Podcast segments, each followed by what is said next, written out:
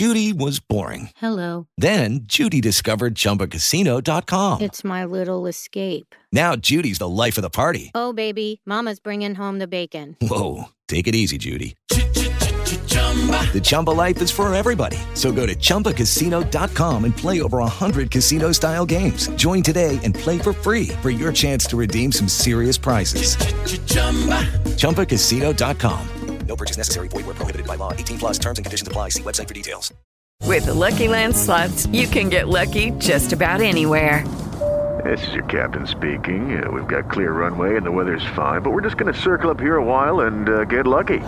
No, no, nothing like that. It's just these cash prizes add up quick. So I suggest you sit back, keep your tray table upright, and start getting lucky. Play for free at Lucky Land Slots dot com. Are you feeling lucky? No purchase necessary. Void where prohibited by law. eighteen plus terms and conditions apply. See website for details.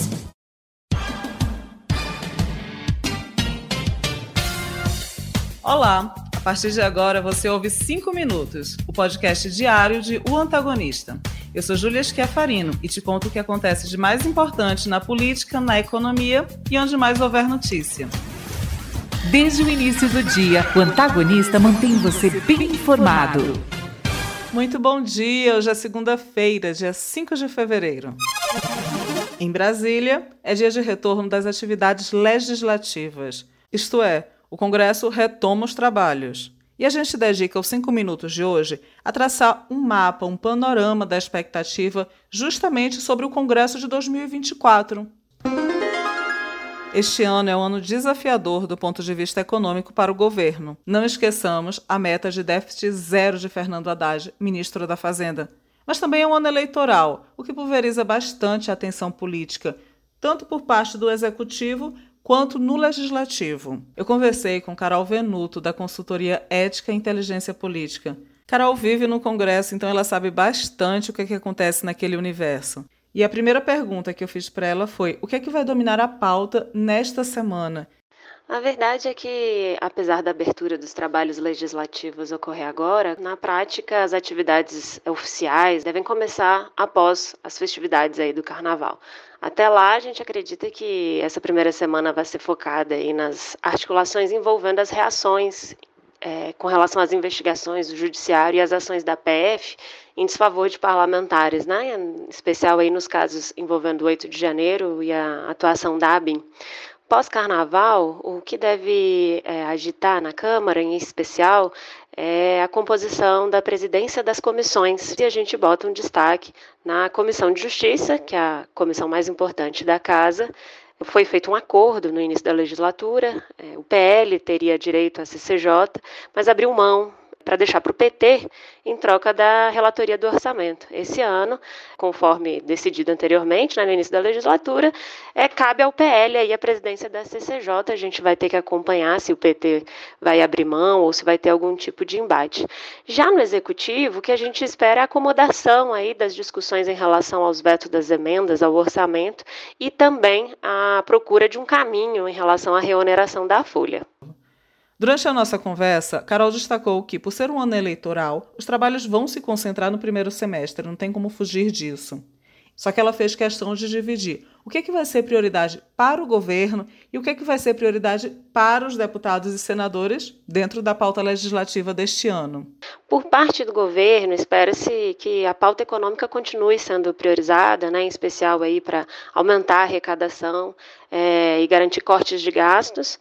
E também a gente pode esperar também a inclusão de pautas sociais, que foram muito importantes na campanha, né, do P T à presidência, e que podem auxiliar também nos palanques eleitorais, aí nas eleições municipais, né? Pautas como o ensino médio, proteção do meio ambiente, até mesmo regulação de plataformas é, de redes sociais.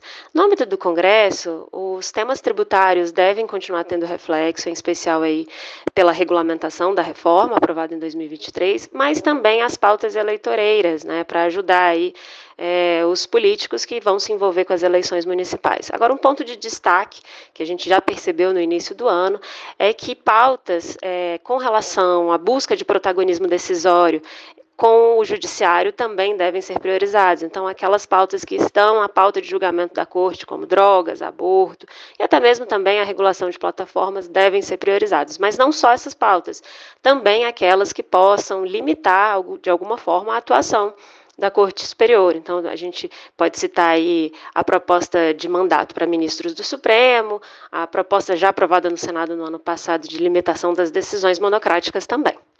A gente lembra que vinte medidas provisórias editadas pelo governo Lula aguardam avaliação do Congresso. Entre elas está a M P que desonera a folha de pagamento de dezessete setores da economia.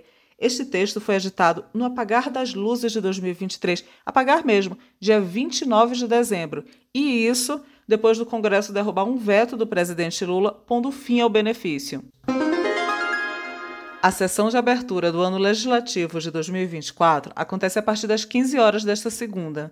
Lula, que tem atuado de maneira mais direta na articulação política, deve ir ao Congresso pessoalmente para ler a tradicional mensagem do governo ao legislativo.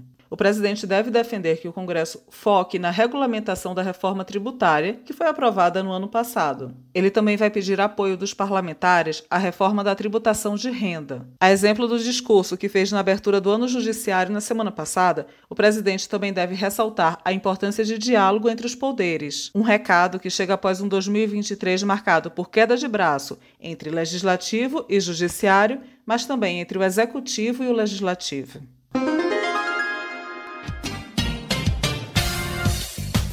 Você ouviu Cinco Minutos, o podcast diário de O Antagonista, produzido e apresentado por mim, Júlia Schiaffarino, e com sonoplastia de Robson Negrini. Não esqueça de curtir e compartilhar o nosso conteúdo.